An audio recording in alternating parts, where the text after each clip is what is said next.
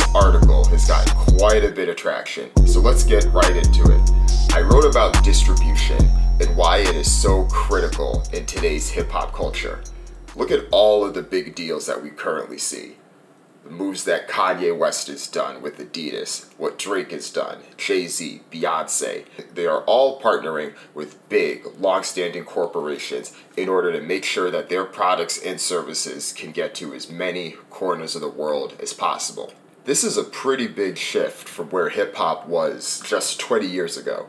Think back to 1999. Let's go back there for a second and think about all of the brands that you saw when you're walking around the street or that you probably had in your own closet, and that some of you might still have in your own closet. There was the Marc Ecko, Mecca, Inichi, FUBU. All of these brands were prevalent, and that's because rappers were launching them themselves and building it from the ground up. And there's something to be said for that entrepreneurial spirit, right? A lot of these were black-owned businesses and black entrepreneurs that were leveraging the brand that they've built through hip-hop and extending that elsewhere. And the difference between these two approaches can stir up some strong opinions either way for obvious reasons. Because if you follow the route that today's biggest hip-hop artists have done, it creates a dependency cycle where you need the big, long-standing companies to provide artists with all the money that they need in order to fund the entrepreneurial endeavors that they do. The companies that are built from the ground up can never truly catch up with the larger organizations if they're dependent on them in order to happen. 11 years ago, Jay-Z signed a landmark deal with Live Nation. This was essentially a 360 deal, but this wasn't the type of 360 deals that often get hated on. Jay-Z had a tremendous amount of leverage and can dictate the terms himself. As part of that, Live Nation helped Jay-Z launch Roc Nation as a joint venture. He also got millions of dollars up front, including $25 million specifically allocated for Jay-Z to go fund the other things that he's done.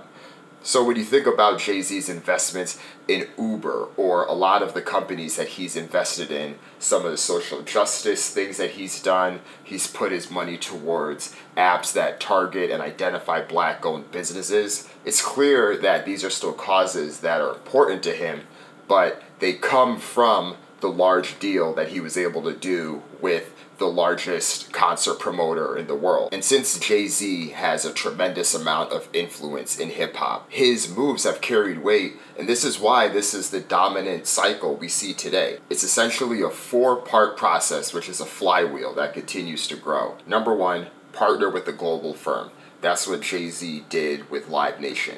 Number two, gain mass distribution as a benefit of partnering with that firm. As we know, Jay-Z's deal with Live Nation led to Roc Nation, led to agreements for him to go on tour and get a certain amount of advances to tour across the world with each album that he had moving forward. Step number three is to make money from those deals and gain influence. Yes, Jay-Z was influential in 2008, but think about all that he's accumulated since then. And step four, the last step of the flywheel, is to then launch new ventures and support others. This whole topic is very relevant to an event I went to just last week. Andreessen Horowitz, the venture capital firm, hosted a talk with Dapper Dan, longtime fashion designer who grew his claim to fame in Harlem during the 80s, designing high-end luxury products like Gucci and others for celebrities, entertainers, and others that came through to his shop. And he recently wrote a memoir. So those of you that follow The Breakfast Club or Rap Radar have likely seen clips of Dapper Dan coming through, talking and promoting his book. And he's lived a very interesting life. If you ever just heard somebody talk and you realize that they could just go on with one question that they have, there's two people that have stuck out to me more than anyone with this. One is Michael Eric Dyson. I went to a talk that he did a couple years ago, and I think the interviewer asked him maybe 2.5 questions, and he talked for the entire 60 minutes that he had allotted. Dapper Dan was very similar. Towards the end of it, Ben Horowitz, who was interviewing him, had said, "So my last question is," and I just cracked up to myself because I don't think that Ben actually asked a question. This just speaks to the storytelling style and dynamic that Dapper Dan had. He did bring up one very interesting point that was relevant to this. He focused on the importance of distribution several times during his conversation. He went as far as to say that he isn't just going to concentrate on getting the black dollar. He wants to focus on that global culture and encourage the audience to work and partner with long-standing established organizations that have that distribution before you even think about trying to launch something yourself. Part of me understood where Dan was coming from. If I was trying to launch the type of operation that he did in 1980s Harlem, yes, there are a lot of distribution and supply chain challenges that he experienced and that anyone would experience if they're trying to do this from the ground up. The difference between what a self-starting entrepreneur can potentially achieve versus what someone that has a strong partnership can do is a pretty sizable gap. And to some extent, there still is that gap today.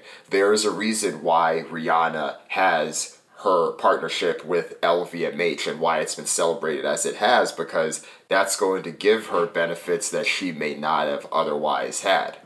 With that being said, though, it isn't quite as impossible as Dapper Dan's example might make it seem. Context is important, and it all depends on what you are trying to do and build. Remember, Master P is still one of the richest people in hip-hop, and a majority of his wealth has been created from brands and companies and partnerships that he started himself. He's created his own sports agency. He now has his own movie production house. He has all these different businesses. The dollar amount that's associated with them are much smaller than, let's say, what a Kanye West might have with Adidas, but because Master P is the person that is owning everything, he gets to take home much more of that top line revenue that than someone that has a big partnership might have. The thing is, even with Master P's approach, there still are some limitations to his mentality as well. He was on the record recently saying that Black Panther didn't do as much for the black community as it could have because the black community did not produce it and therefore did not bring home a majority of the profits. To go as far as to say it didn't benefit black folks at all is a pretty big stretch considering the type of projects and the type of movement that we've now seen in Hollywood and will continue to see moving afterward, and being able to have the buy-in from big production matters both for the small projects and for the big ones too. This ideology, though, truly boils down to one question: which of these two scenarios would you rather be in? A, would you rather come in first place and win $2 million? Or would you rather come in second place, win $5 million, knowing that your efforts helped first place win $10 million? I know what I would do. I'm taking that $5 million. I'm cool helping first place get their $10 million because I know the power that I can do. Because if Jay-Z's Live Nation deal fell in my lap in 2008, I am taking that deal 10 times out of 10. I am not losing sleep about it because I know the power that it can have. I hope you all enjoyed this podcast. If you did enjoy it, I have two asks for you. One, please tell a friend about it. That's how this continues to grow. And second, please subscribe and rate and review on iTunes. Still in the early stages, and every little bit of support matters. And if you've enjoyed this content, go ahead and go to Trapital's website. Trapital started as a newsletter. It has now grown on to be a subscription media company. So if you enjoy hearing this podcast and want to support Trapital's goal of elevating the discussion on hip-hop and providing the tools that people need to level up, go ahead and become a Trapital member. Next week's podcast will be coming on Thursday, August 1st. You know what August means? That's been 6 months since I've been doing Trapital full-time. It's been quite a journey, it's been fun, and maybe I'll talk a little bit about that next month. Stay tuned.